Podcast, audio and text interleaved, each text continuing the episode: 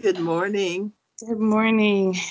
Okay, so it's funny. I take the glasses off so I can see.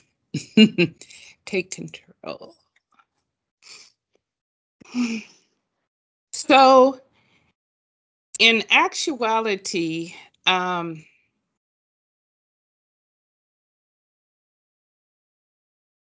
okay, in actuality, this is a continuation really on learning to rest in in the Lord. Um, you know, as as my young people, uh, my kids are apt to say, there's levels to this. and the Lord is teaching us to rest in Him. And that means that those things that we think that we are inadequate to do, yes, we are.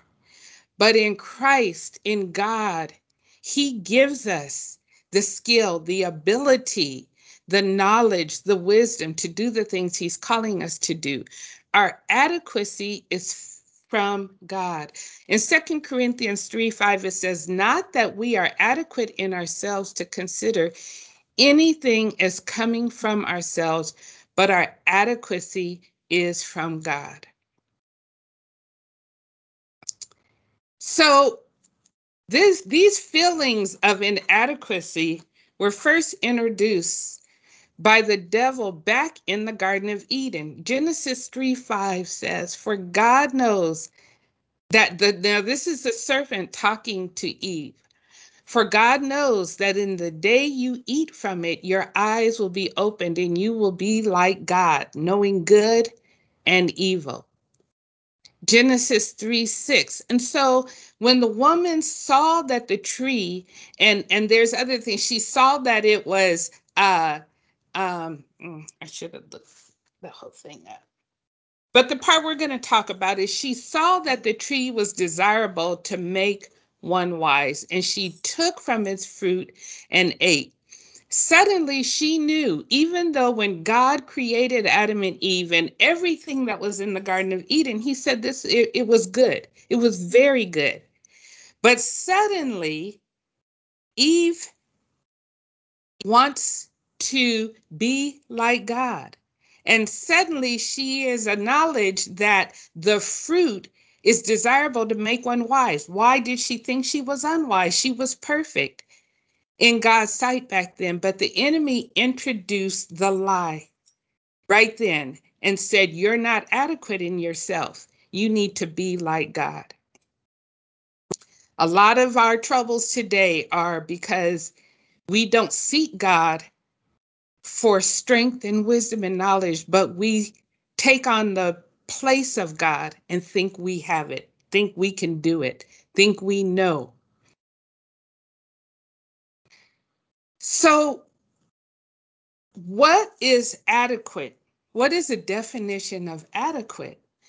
Adequate in the uh, New Testament Greek means competent, it means fit, it means enough, it means good, sufficient, worthy. Now, considering the fact that our adequacy comes from God, these are the things, these are the characteristics that we possess when we reside with the Lord and He abides in us. This is a given, even if we don't feel like it. Our adequacy comes from God if we trust Him. But without the Lord our God, we are inadequate, not enough. We're lacking quality or quantity. We're not good enough. We're insufficient for a purpose. We're not capable, inept. We're uh, having or showing no skill, clumsy, unsuitable. And even if we uh, are able to do some things and um, you know we believe wow i'm skillful in this area. I could do this. You have no idea what god can really do through you.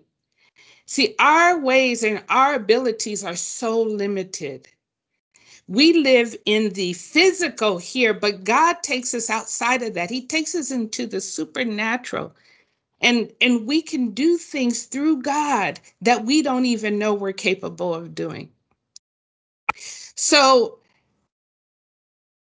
What we're going to look at today is two kings, our two kings. We're going to look first at King Saul.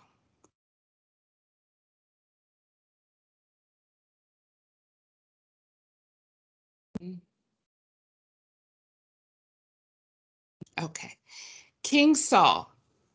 Now, by the world standards, Saul came from a wealthy, influential family.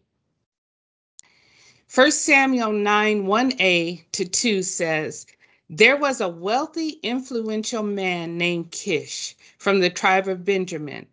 His son Saul was the most handsome man in Israel, head and shoulders taller than anyone else in the land. So he came from wealth, he came from great influence, um, and he was a very handsome man.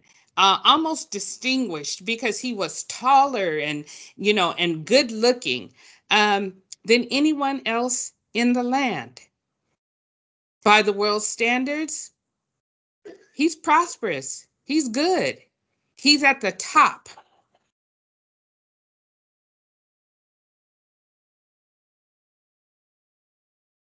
But God chose Saul to be the leader over his people. 1 Samuel 9 15 through 16. I know I don't know if you guys hear Chris sneezing. Bless you, babe. uh, 1 Saul 9 15 through 16. Now the Lord had told Samuel the previous day, About this time tomorrow, I will send you a man from the land of Benjamin. Anoint him to be the leader of my people Israel. He will rescue them from the Philistines, for I have looked down on my people in mercy and have heard their cry. So the Lord is telling Samuel, um, I'm going to send a gentleman to you. I'm going to send a man to you, and I want you to anoint him as leader. He is going to be the leader, the ruler over Israel. Saul's focus was not on God, but on himself. 1 Samuel 20b through 21. And I am here to tell you that you and your family are the focus of all Israel's hopes. Saul replied, But I'm only from the tribe of Benjamin, the smallest tribe in Israel, and my family is the least important of all. The families of that tribe, oh, I'm sorry, and my family is the least important of all the families of that tribe. Why are you talking like this to me?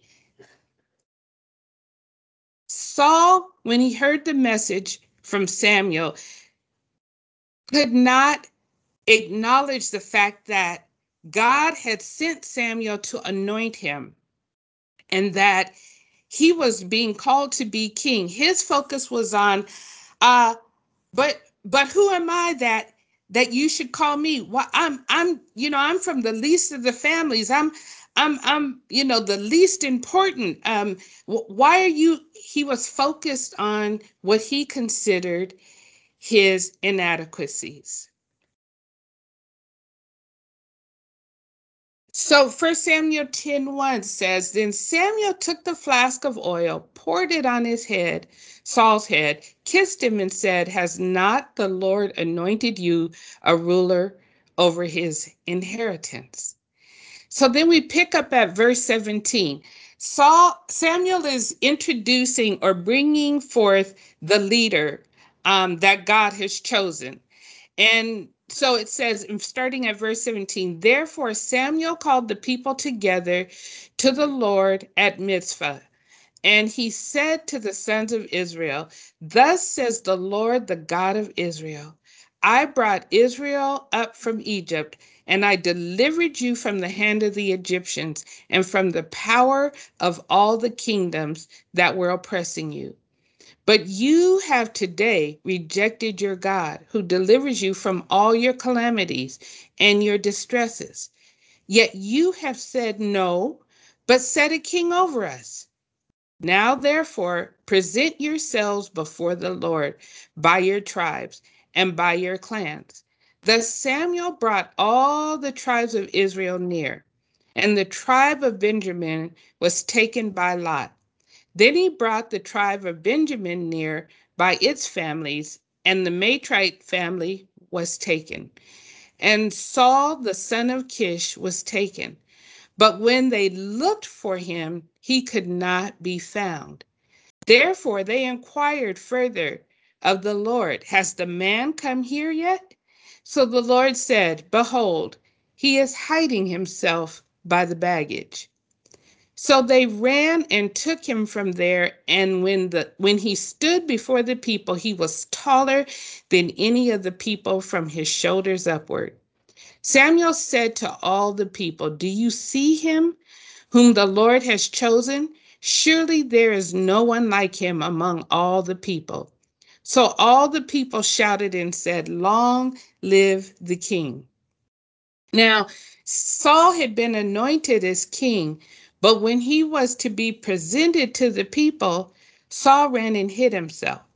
Again, still not focused on the Lord and the calling of the Lord and what God could do in him and through him, but focus on himself and his fear that he wasn't he wouldn't be able to fulfill this work that God had called him to. He he focused on his own inadequacies. So there was a task, a work that God was going to call Saul to. Now, Saul um, reigned as king for 42 years.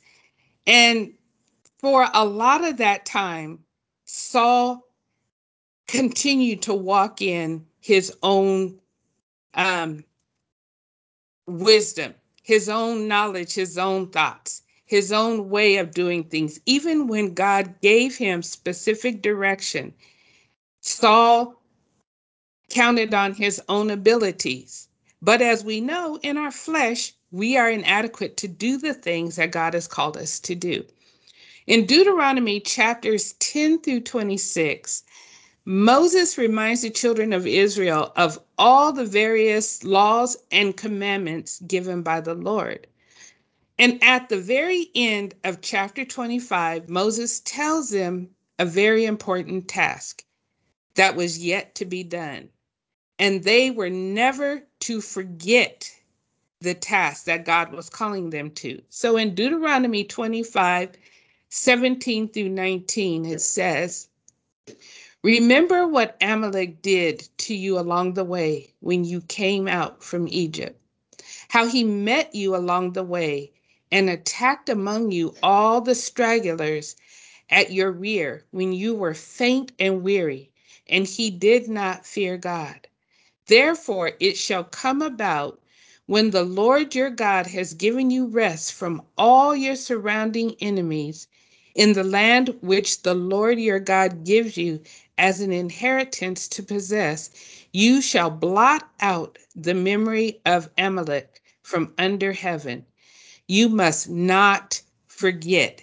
This was something that was very, very important to the Lord. It was, he, he did not take lightly how the enemy had come behind his children and picked off the older ones, the younger ones, the stragglers. And God said, You will blot them from under uh, the memory of them from under heaven. You must not forget. So we fast forward to Saul's time as king. And in um, 1 Samuel 15 1 through 3, Samuel comes to Saul. Then Samuel said to Saul, The Lord sent me to anoint you as king over his people, over Israel. Now, therefore, listen to the words of the Lord. Thus says the Lord of hosts I will punish Amalek for what he did to Israel, how he set himself against him on the way while he was coming up from Egypt.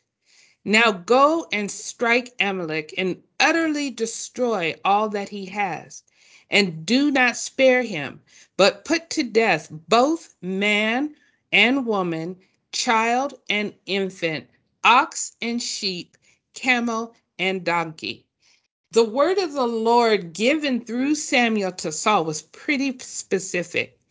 There was nothing that he could have uh, speculated on, could have thought maybe what God meant was uh, nothing. It was specific. Do not spare him, the king. Do not spare him. Do not, and put to death both man and woman, child and infant, ox and sheep, camel and donkey. So then we fast, we go down to um, where Saul comes and they defeat the Amalek. So Saul defeated the Am- Amalekites from Havilah as you go to Shur, which is east of Egypt. He captured Agag, the king of the Amalekites, alive and utterly destroyed all the people with the edge of the sword. But Saul and the people spared Agag and the best of the sheep, the oxen, the fatlings, the lambs, and all that was good, and were not willing to destroy them utterly. But everything despised and worthless, they were they utterly destroyed. First thing right there, he did not fully do what the Lord commanded him to do. 10 Then the word of the Lord came to Samuel, saying, I regret that I have made Saul king, for he has turned back from following me and has not carried out my commandments. And Samuel was distressed and cried out to the Lord all night. Samuel rose early in the morning to meet Saul, and it was told Samuel, saying, Saul came to Carmel, and behold, he set up a monument for himself then turned and proceeded on down to Gilgal. Now that's the second thing that jumps out to me. He he stopped long enough to build a monument to himself, something that honored him. The Bible doesn't say it was an altar, but it was something that gave glory and honor to uh, Saul. He built it for himself. Uh, verse 13 Samuel came to Saul, and Saul said to him, Blessed are you to, of the Lord.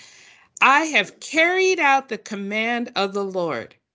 But Samuel said, What then is this bleating of the sheep in my ears, and the lowing of the oxen which I hear? Saul said, They are utterly destroyed um, sorry, Saul said, They have brought them from the Amalekites, for the people spared the best of the sheep and oxen to sacrifice to the Lord your God, but the rest we have utterly destroyed. So, first, he says, We have done all that you have called us to do, that God called us to do. And then he says, Well, we spared the best in order to sacrifice, not to the Lord my God or our God, but to the Lord your God. And the rest we have utterly destroyed. Then Samuel said to Saul, Wait, and let me tell you what the Lord said to me last night. And he said to him, Speak. Samuel said, Is it not true, though you were little in your own eyes, you were made the head of the tribe of Israel? Now I want to stop there for a second. This is how we know Saul was not hiding behind luggage uh, because he was being humble. Saul was hiding behind luggage because Saul saw himself as very little and he was afraid. And so he and so Samuel is calling him out and saying, even though you were little in your own eyes, you were made the head of the tribes of Israel. This was God's calling, and the Lord anointed you king over Israel. And the Lord sent you on a mission and said, Go and utterly destroy the sinners, the Amalekites, and fight against them until they are exterminated. Why then did you not obey the voice of the Lord, but rushed upon the spoil and did what was evil in the sight of the Lord? Then Saul said to Samuel, I did obey the voice of the Lord and went on the mission on which the Lord sent me and have brought back Agag, the king of Amalek. and have utterly destroyed the Amalekites. Now, the word of the Lord was destroy, kill Agag. But he said, I obeyed God, but and I brought back Agag the king and have utterly destroyed the Amalekites. 21. But the people took some of the spoil, sheep and oxen, the choicest of the things devoted to destruction, to sacrifice to the Lord your God at Gilgal. Samuel said, Has the Lord as much delight in burnt offerings and sacrifices as in obeying the voice of the Lord? Behold, to obey is better than sacrifice, and to heed than the fat of rams. For rebellion is as the sin of divination, and insubordination is as iniquity and idolatry. Because you have rejected the word of the Lord, he has also rejected you from being king. Then Saul said to Samuel, This is where, you know, oh, what have I done? I have sinned. I have indeed transgressed the command of the Lord and your words because because I feared the people and listen to their voice. Now, there's twofold thing here that speaks to me is that one, it's it, it's like Adam in, in in Genesis. It's that woman you gave me. It's her fault. I, you know, they wanted to take those things, but the truth of the matter was Saul was afraid because I feared the people and listened to their voice. He did not heed the voice of the Lord who told him what to do. He listened to the voice of the people and allowed them to do what they did, and he brought back the king alive. Now, therefore, please abandon, uh, pardon my sin and return with me, that I may worship the Lord. But Samuel said to Saul, I will not return with you, for you have rejected the word of the Lord, and the Lord has rejected you from being king over Israel. As Samuel turned to go, Saul seized the edge of his robe and tore it. So Samuel said to him, The Lord has torn the kingdom of Israel from you today and has given it to your neighbor who is better than you. That last word, that last sentence really pierced my heart because he told, he basically told Saul, it's torn, for, it, the kingdom has been taken from you and it's given to somebody better than you.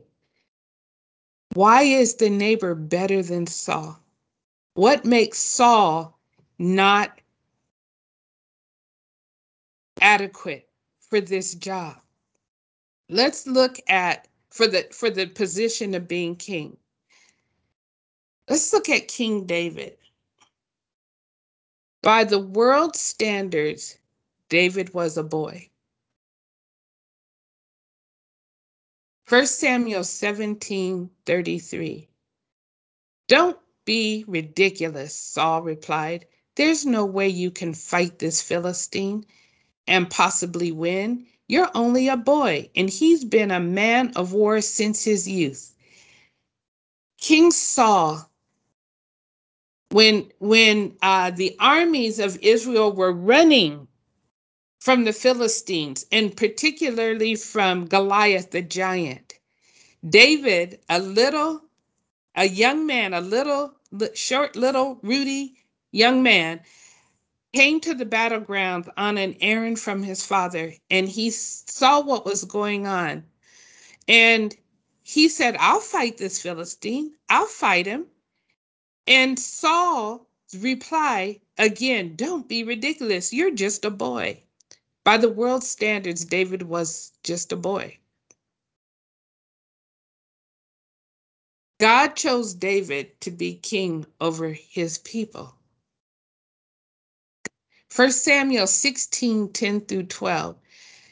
Thus Jesse made seven of his sons pass before Samuel, but Samuel said to Jesse, The Lord has not chosen these. Now he had seven sons who were, you know, grown men, good looking, tall.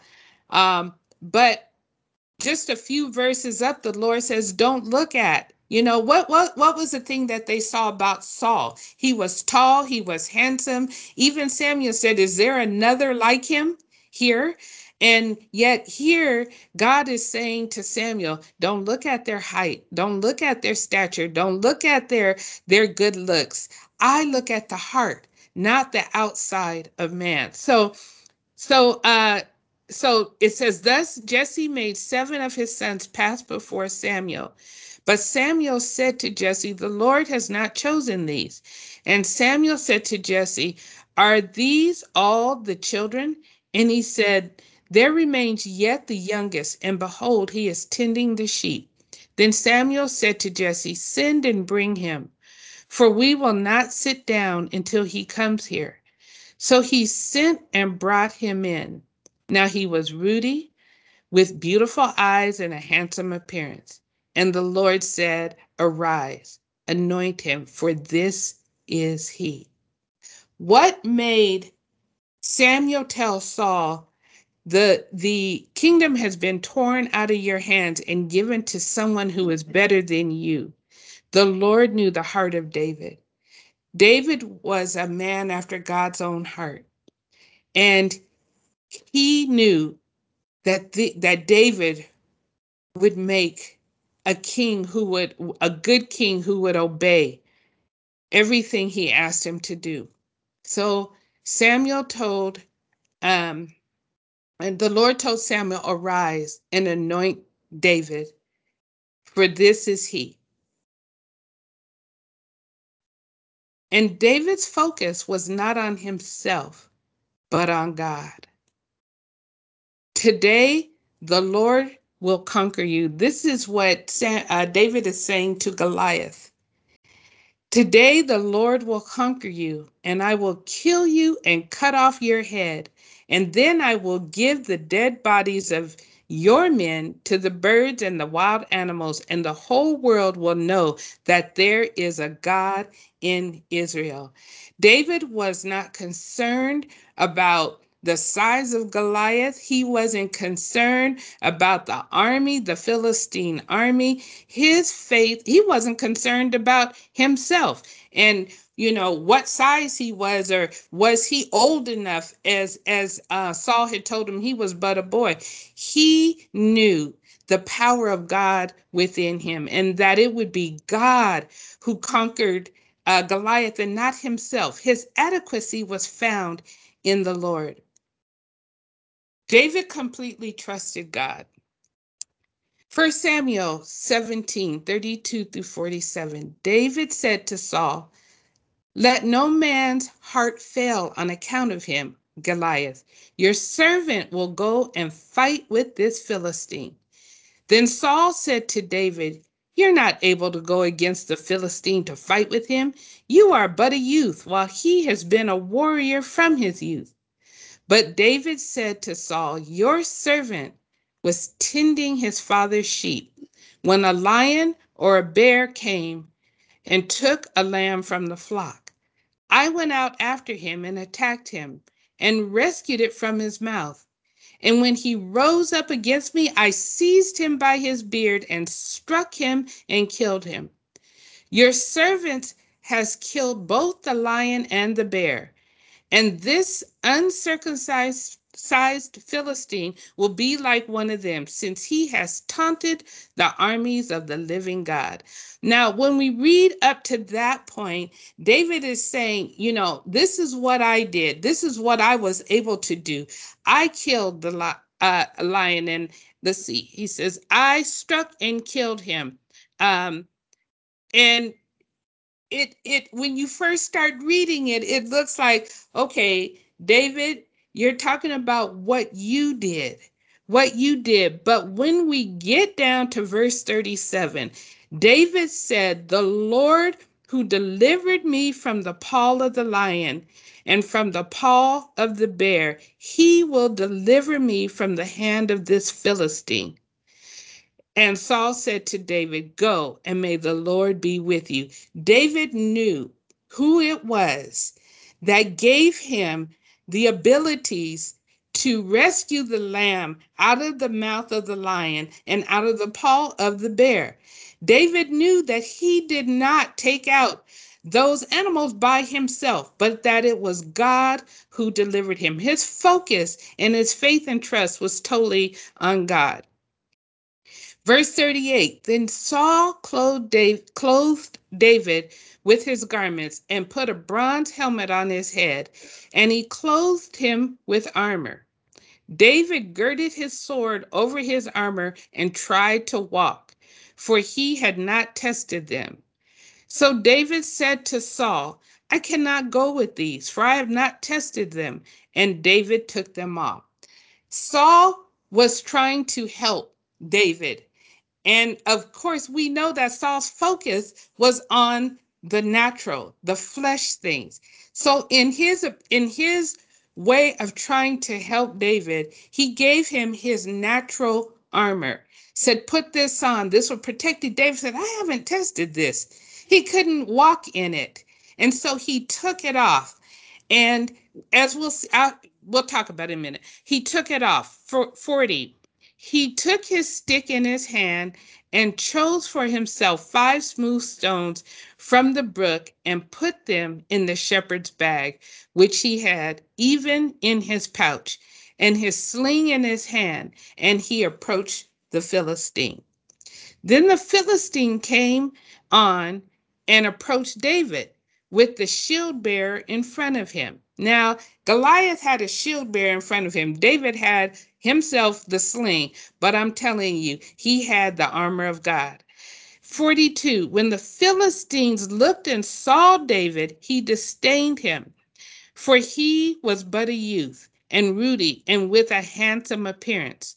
The Philistine said to David, Am I a dog that you come to me with sticks? And the Philistine cursed David by his gods. The Philistine also said to David, Come to me, and I will give your flesh to the birds of the sky and the beasts of the field. Then David said to the Philistines, You come to me with a sword, a spear, and a javelin, but I come to you in the name of the Lord of hosts, the God of the armies of Israel, whom you have taunted. This day the Lord will deliver you up into my hands, and I will strike you down and remove your head from you. And I will give the dead bodies of the army of the Philistines this day to the birds of the sky and the wild beasts of the earth, that all the earth may know that there is a God in Israel, and that all this assembly may know that the Lord does not deliver by sword or by spear, for the battle is the Lord's, and he will give you into our hands. David knew and trusted God. David had walked through some things with the Lord. When the Lord called David to certain things, David went through. He did not run, he did not hide. He faced the battles that the Lord brought before him. He faced the challenges because he knew the battle was not his, it was God, and that God would deliver him.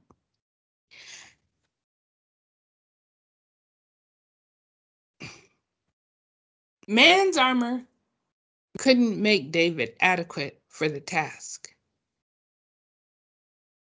Um, again, back to uh, 1 Samuel 17, when when David put on the armor from uh, Saul, he said, I haven't tested these.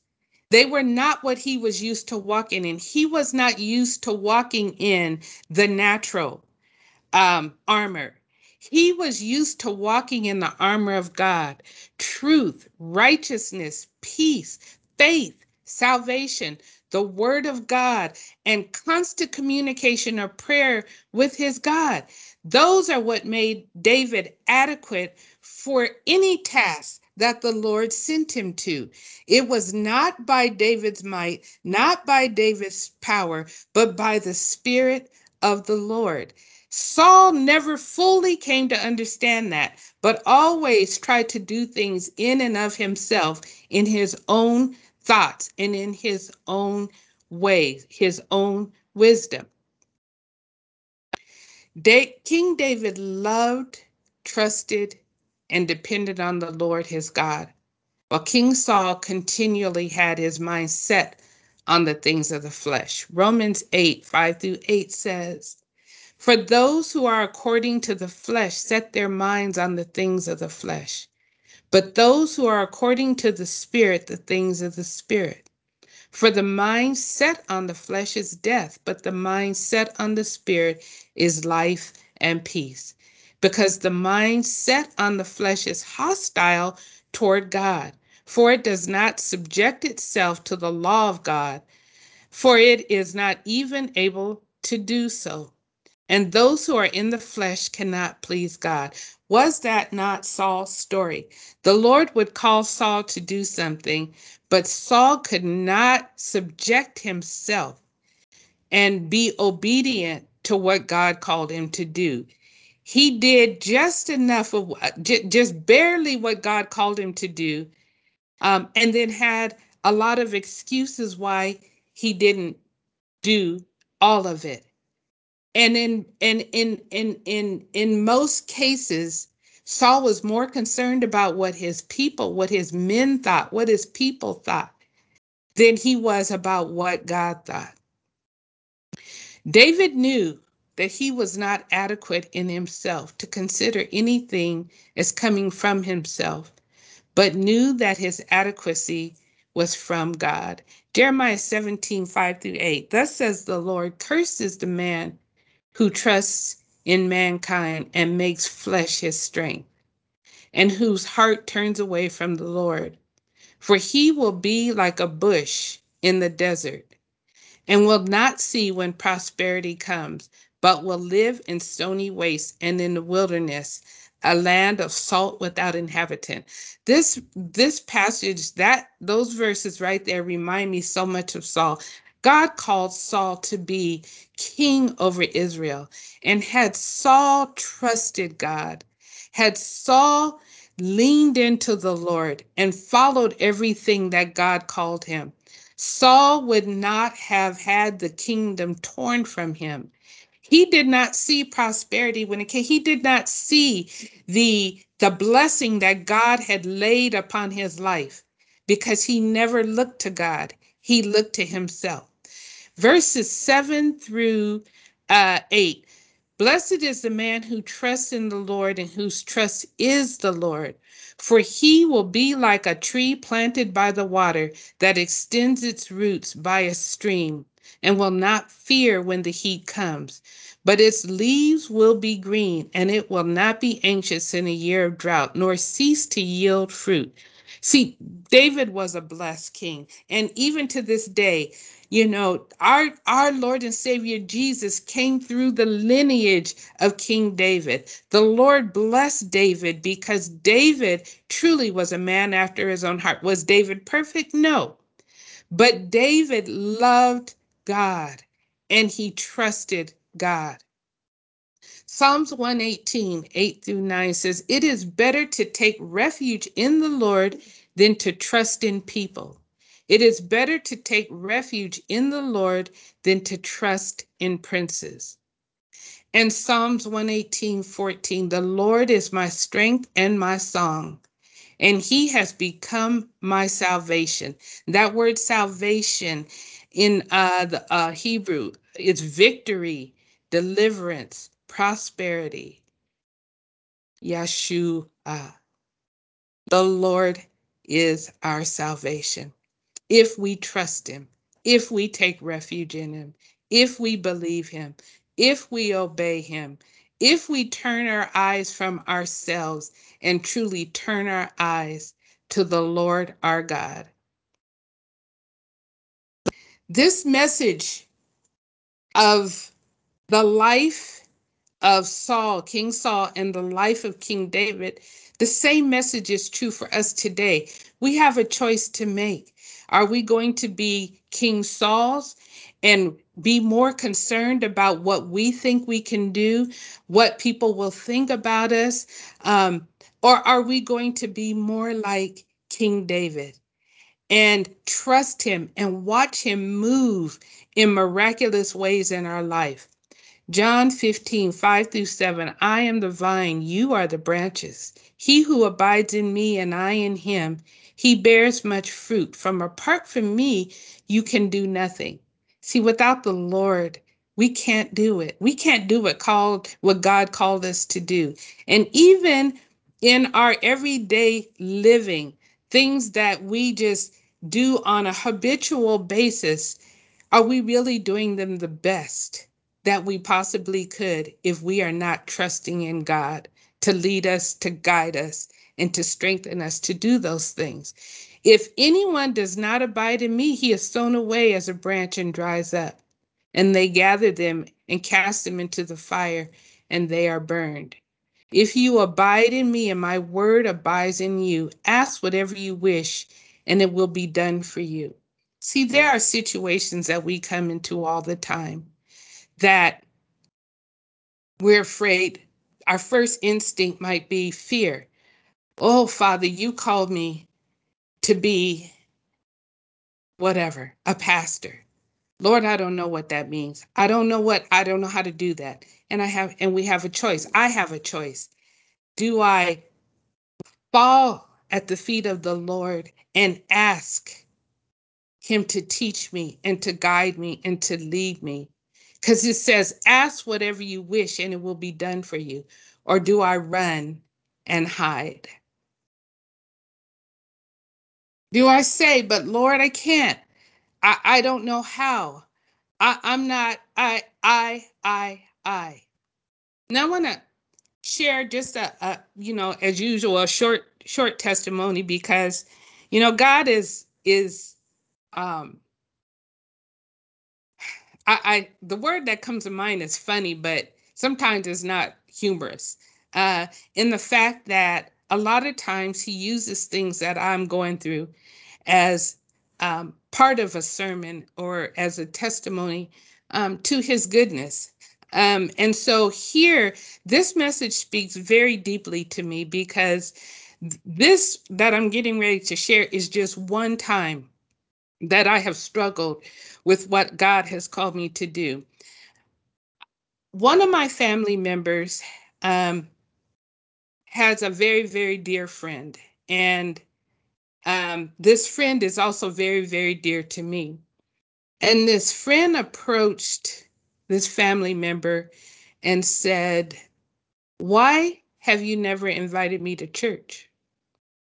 And this family member, you know, was was really thrown and thought, well, I didn't know you were interested. And this mutual friend said, but you, you never asked me. They said, my family is from a Catholic background, but I know nothing. And this family member said, Oh, I felt blood on my hands. And as this family member was sharing this with me, I too was thrown into this oh my goodness, I have never invited this person. I have never even broached the subject about my Lord and Savior Jesus Christ to this person. And as I was thinking about it, my mind and my heart began to go into a place. And quietly, I heard the voice of the Lord as he spoke to Adam and Eve in the Garden of Eden Rochelle, where are you? And I realized that in those few moments, God was saying, I am calling you to go and speak to this person. But where had I gone in my mind and in my heart? I was hiding behind the luggage. I was hiding behind the luggage because my first thought was, Lord, I, I can talk to people who know you. I can, I can encourage, I, I can do that, but but people who don't know you, what if I say the wrong thing? What if I, it, it, it wasn't even so much of a, what if they reject it? It was, what if I say the wrong thing? What if I do the wrong thing? What, what, what, what? Looking at myself, I, I, I. The Lord's the Bible, the word of God says, I have been crucified with Christ, and it is no longer I who live, but Christ lives in me. And the life which I now live in the flesh, I live by faith in the Son of God, who loved me and gave himself up for me. It is no longer I, I, I who lives, it is Christ who lives in me. If Christ loved me and gave his life up for me, gave himself up for me, why am I hiding behind the luggage instead of doing what he has called me to do? We have this treasure in earthen vessels so that the surpassing greatness of the power will be of God and not of ourselves. Turn your eyes upon Jesus. It's not about us, it's not about me. Anybody else been called to do something the Lord for, by the Lord and you found that you are hiding behind the luggage? You're hiding. And it's not a place of being humble, it's a place of running from the call of God. Philippians 4:13 I can do all things through him who strengthens me. See, there are many, many passages in the Bible that we read and we say, Yes, amen. Even this one, I can do all things through him who strengthens me. Yes, amen. And then he says, Okay, I want you to go. And you're like, What? Huh? So deeply in my heart, I want to be like Isaiah. Er, Here I am, Lord, send me. And so looking at those words of, of in the bible those words of god that say don't worry about what you're going to say. I will give you what you are to say in that moment. Even to moses i am the one who made your mouth. I will be with you. Do i believe that? Do i trust that? Either i will look to god like david or i will look to myself like saul. Saul was disqualified from being king I don't want to be disqualified. Not that we are adequate in ourselves to consider anything as coming from ourselves, but our adequacy is from God. So, have you been hiding behind luggage, focused on your own inadequacies? Isaiah 55, 6 through 13. Seek the Lord while you can find him Call on him now while he is near. Let the wicked change their ways and banish the very thought of doing wrong. Let them turn to the Lord that he may have mercy on them. Yes, turn to our God, for he will forgive generously. My thoughts are nothing like your thoughts, says the Lord, and my ways are far beyond anything you could imagine. For just as the heavens are higher than the earth, so my ways are higher than your ways, and my thoughts higher than your thoughts. The rain and snow come down from the heavens and stay on the ground to water the earth. They cause the grain to grow, producing seed for the farmer and bread for the hungry. It is the same with my word. I send it out, and it always produces fruit. It will accomplish all I want it to, and it will prosper everywhere I send it.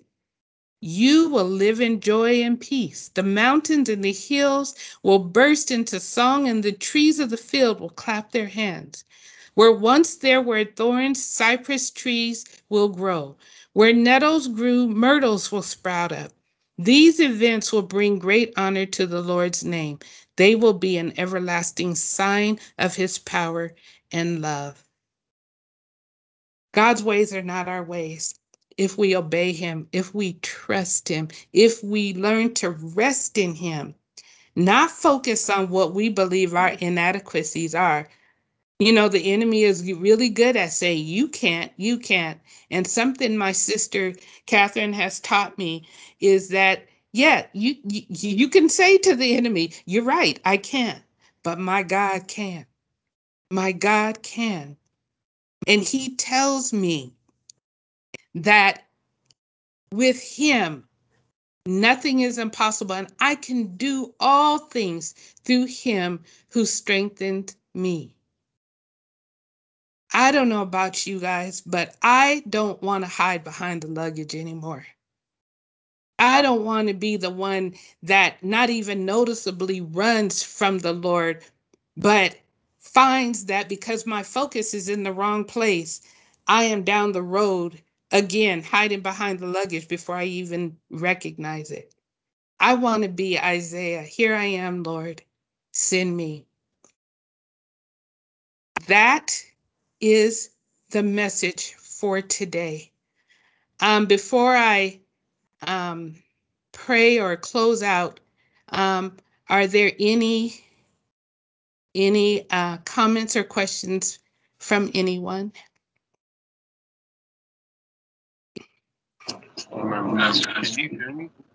Yes.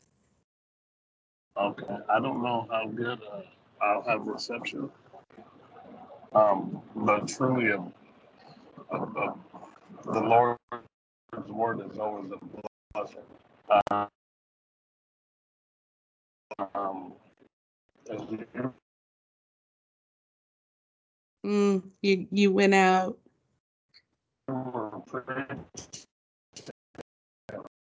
Can you hear me?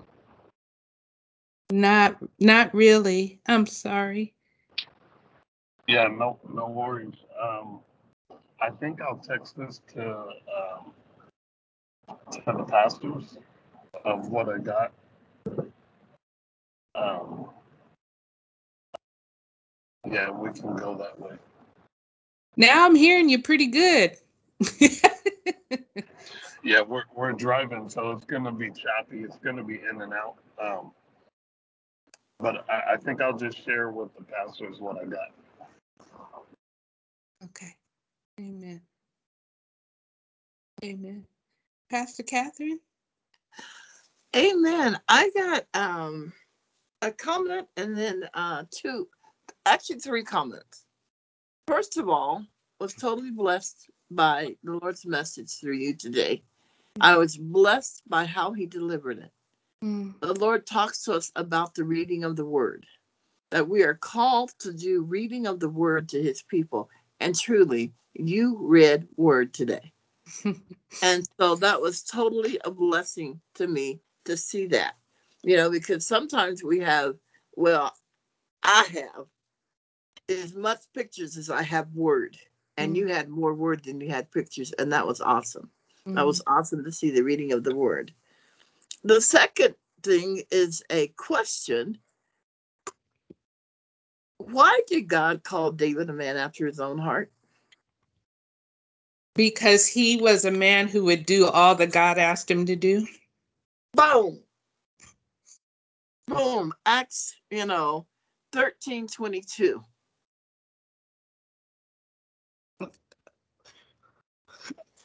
Hold on.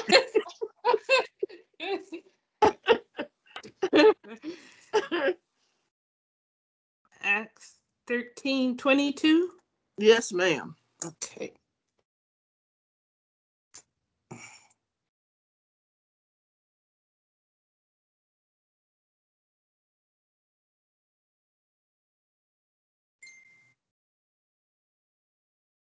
Thirteen twenty-two says, After he had removed him, he raised up David to be their king, concerning whom he also testified and said, I have found David, the son of Jesse, a man after my heart, who will do all my will. Amen.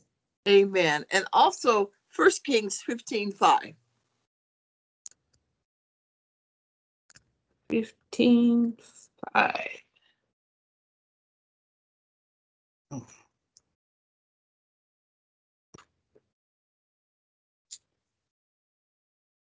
First Kings 15 5.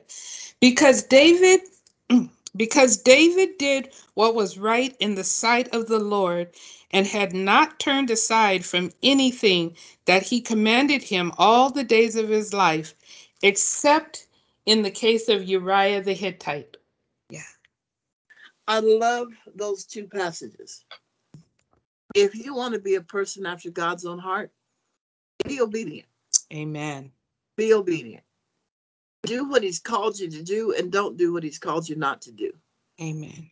And I also love 1 Kings 15 5 because, again, the Lord speaks of his complete obedience, except in the case of, and that's what I love about the Lord's word.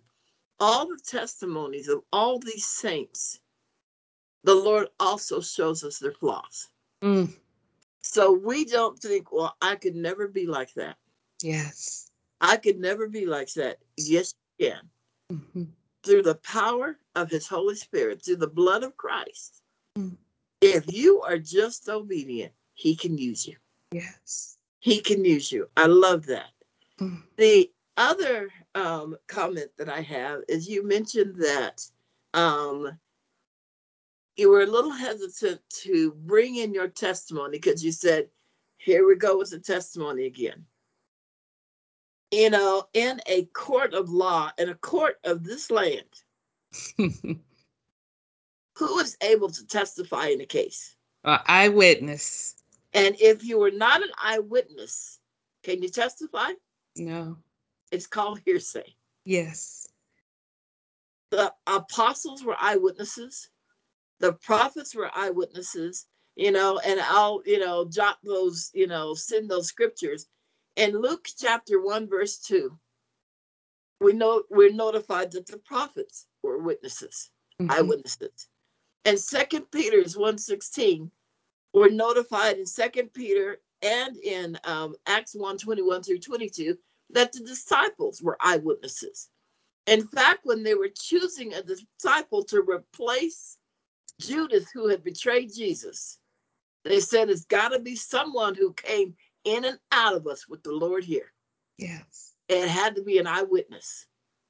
It had to be an eyewitness. And so, for those who are afraid of telling their testimonies, do you not know that the Lord will send you to the very people that He brought you out of the situation they're in? Mm. Mm. You are eyewitness to the power and the glory and the ability of God. Yes. Don't be afraid to share your testimony. You're an eyewitness. Amen. Amen. Okay. Bye bye. Bye. Amen. Pastor Emmon, did you have something? I I didn't say anything, but I was about to hit uh, unmute. Yes. No. Praise the Lord. Before I share, anyone here wants to share anything? Also, who? Ray's comment. Oh, Ray's comment. Okay. Uh, yeah, I was gonna read uh, Ray's uh, notes and comment. Um, so, what he was trying to share was that our best, our best, is filthy rags to the Lord. In Isaiah 64 6, it says, For all of us have become like one who is unclean, and all our righteous deeds are like a filthy garment. And all of us wither like a leaf, and our iniquities, like the wind, take us away. And he wrote, Notice that the king disobeyed, and people follow. Now, if pastors, parents disobey, we will teach the sheep and our kids to do the same. But if we obey, we will teach our kids and his sheep to do the same. So that was really powerful.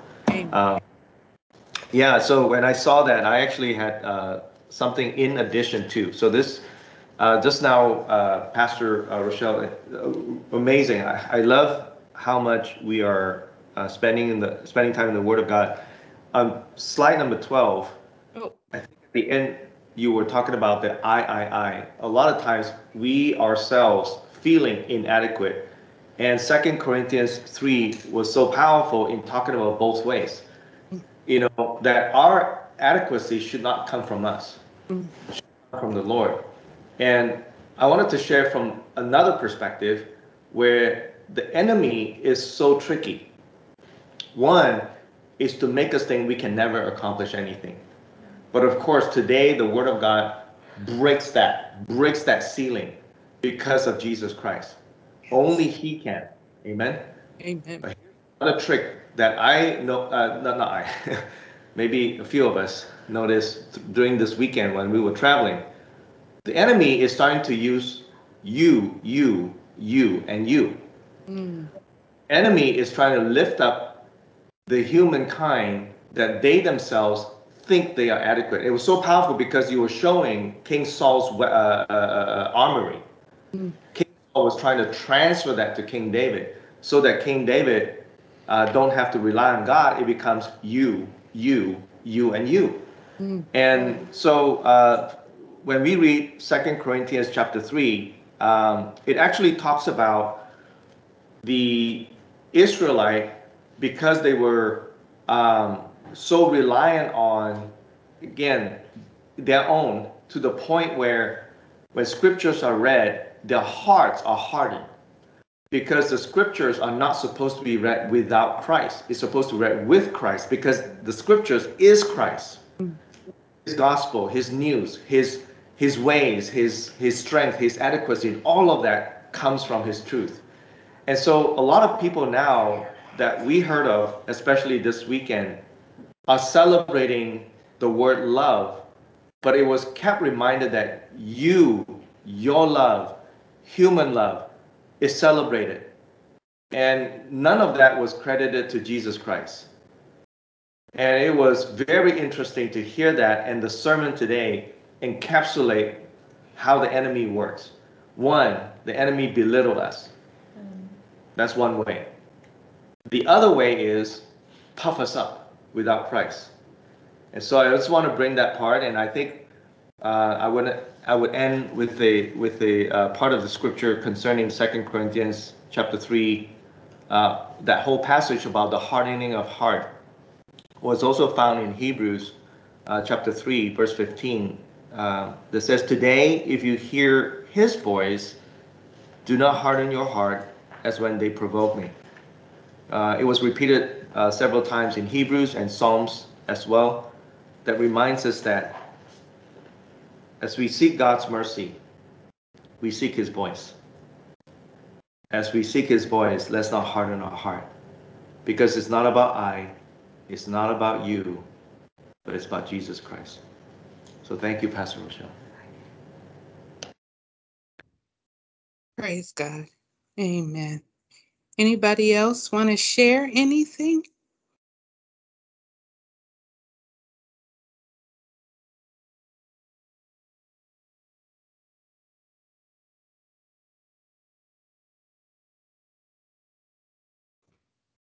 Okay. Pastor Ammon, can I get you to um Yeah. uh I'm just trying to make sure I'm not running to hide behind the luggage and hand it off. um okay, never mind. So is there anyone today who struggles with feelings of inadequacy to the point that you feel like you have looked at your own inabilities more than you have looked at God's possibilities in your life. And um you know, I'm I personally uh oh if I get to the right place. I per I personally can raise my hand on that one. Um and if there's anyone else, we would I would really like to pray for you because I know how how serious this is. I think Pastor Ammon hit on it. Um, there is a sense either of I am not good enough or God, I got this. I don't need you. And either one of them makes us inadequate for the work that God has for us to do unless we surrender that to the Lord and allow Him to use us and to move in our lives in ways that maybe we haven't seen yet. Um, you know my prayer continually has been god i want to i want to see you move in my life maybe like i haven't seen in in you know 16 17 18 years um i want that that level of faith of going to to europe and being confident that if you say go it's going to be 9-11 he wants us on a plane on 914 when uh you know there's still a lot of fear a lot of doubt. There was a lot of ministry that took place at the airport. And um you know so i want to be that person that is willing to go and say here i am lord is there anybody else that has that same desire and needs prayer and um, now is the opportunity to just have the saints of God, the body of Christ, to pray for all of us to be strengthened in this area in our lives so that God can use us. So by a show of, you know, if if if you know you want prayer, uh, can you click on your little hand, that little yellow hand, and we'll pray for you.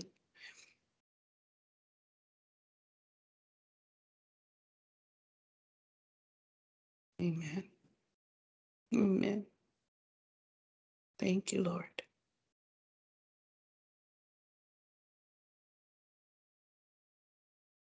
Thank you, Lord. Thank you. And so um, I am going to say one other little thing, and and and the Lord knows, Father, don't let it, don't let the enemy come and use it as a as anything other than from a pure heart. Many times when I bring messages like this, I think, God, am I the only one that's struggling in this area? Um, am I the only one? And part of my uh, apology for the testimony again was I have yet another issue, but God is good because we all have issues. we all have things that God is working on or that He is bringing to our attention to clean us up, to strengthen us, to encourage us. And so, um, you know, if you truly the the offering of prayer is here. It is not a place to be ashamed that you know we have things that we need prayer for.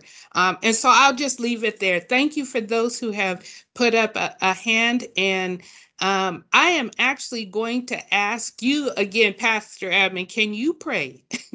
Because i don't know if my hand is showing but um,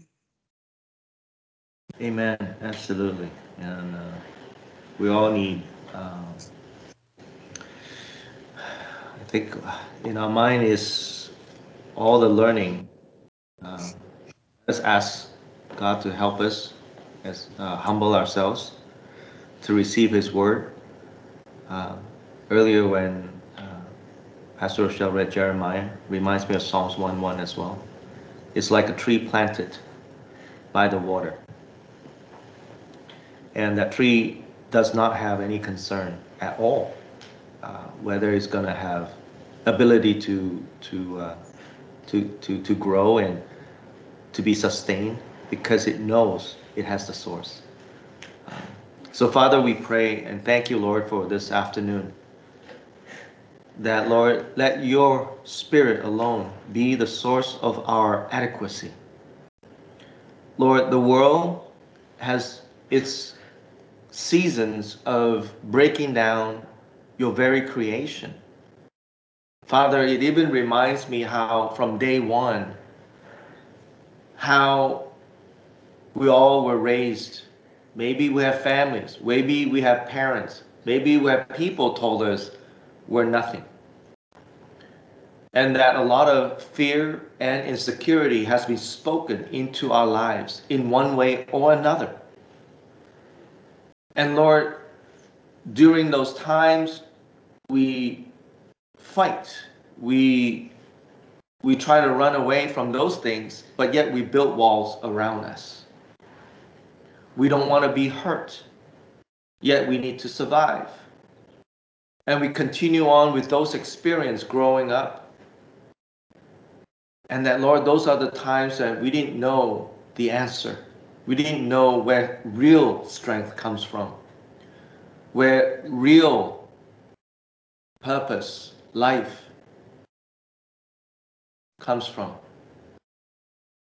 And so we just kept going. And Father, we pray today, at the hearing of your word, let every of these bondages be broken in Jesus' name. By the blood of Jesus Christ, every chain that has bound up your people, Lord, in, in insecurity, in fear, inadequacy, be broken in Jesus' name. In Jesus' name. Be broken in Jesus' name. And Father, we do not rise with our own strength.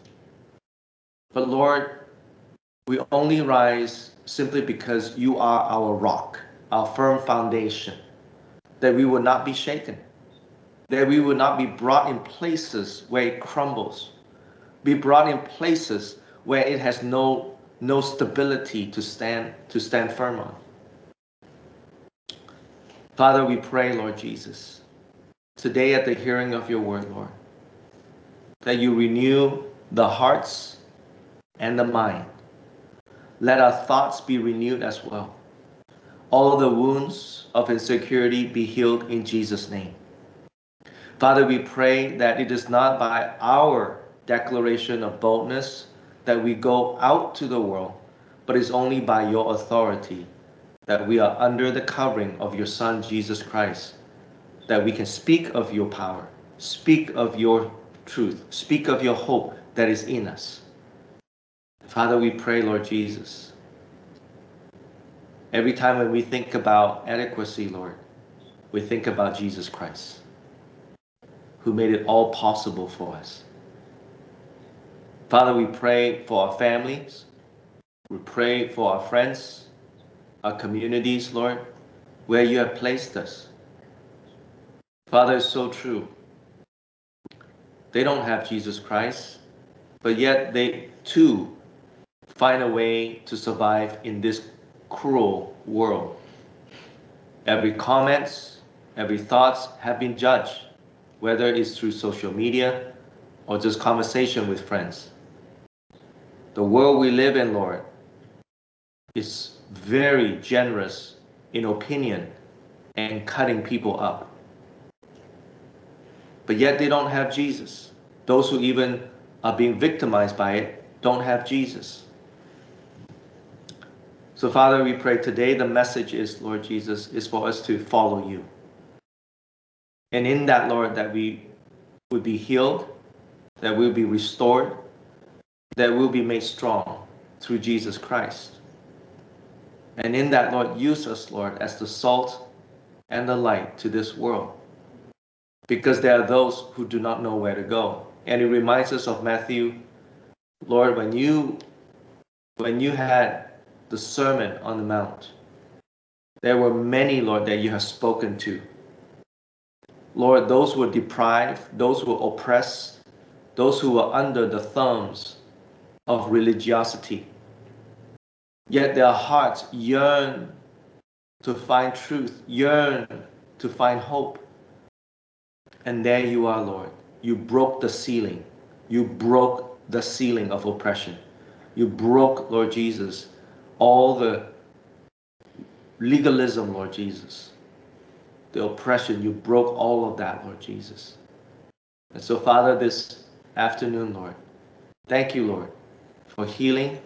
Thank you, Lord, for those who have raised their hand, whether emotionally or in their mind or physically, they have raised their hand. Lord, you have touched them. And Father, we thank you for your healing power and adequacy only through Jesus Christ alone. Thank you, Lord. Changes from the inside out. Thank you for each and every person today, both young and old. No matter what our family background, which, which country we're from, today we're called Christians, Christ followers. Thank you, Lord. In Jesus' my name we pray. Amen. Amen.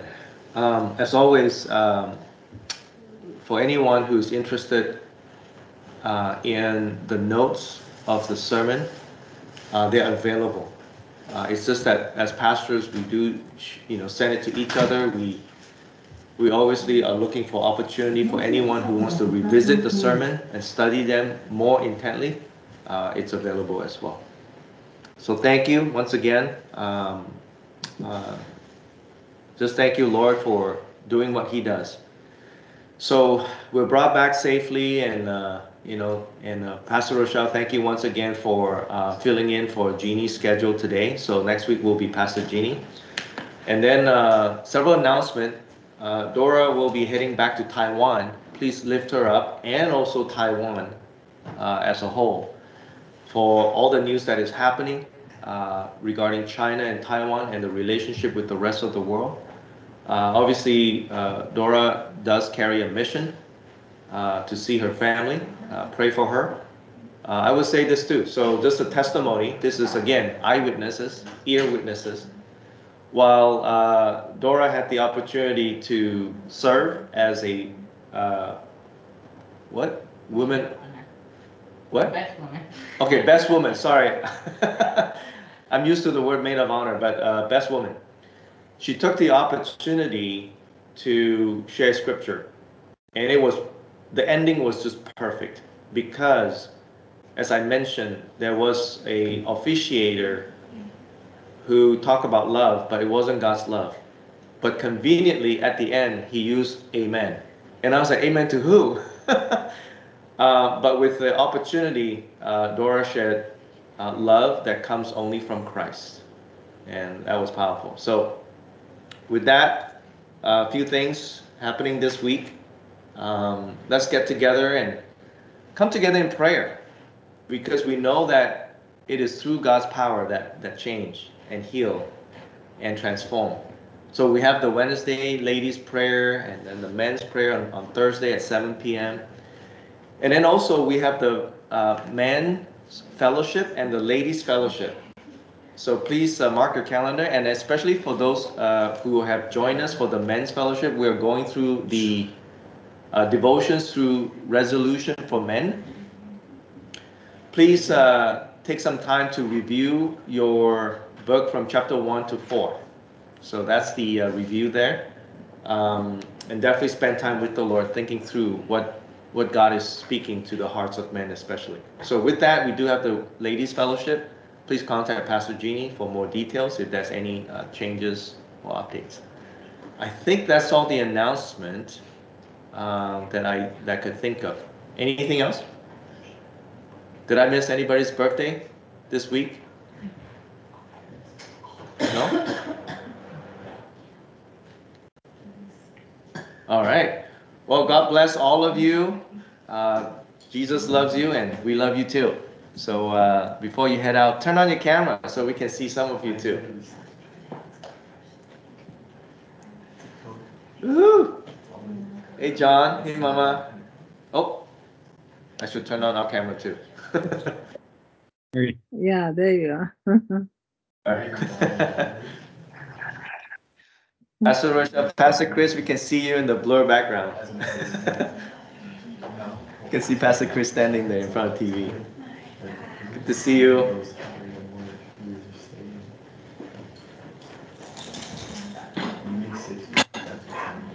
want to say hi?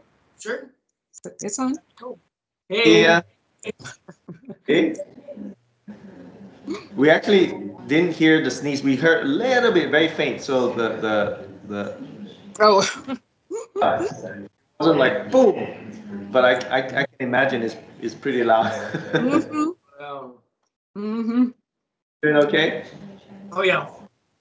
Good, good. Okay. We love you guys. Love you. Love y'all too. Bless. Bye, guys. Bye. Bye bye. Bye. Bless you all. Angie. Y'all. What's wrong with this cake? Ready? right.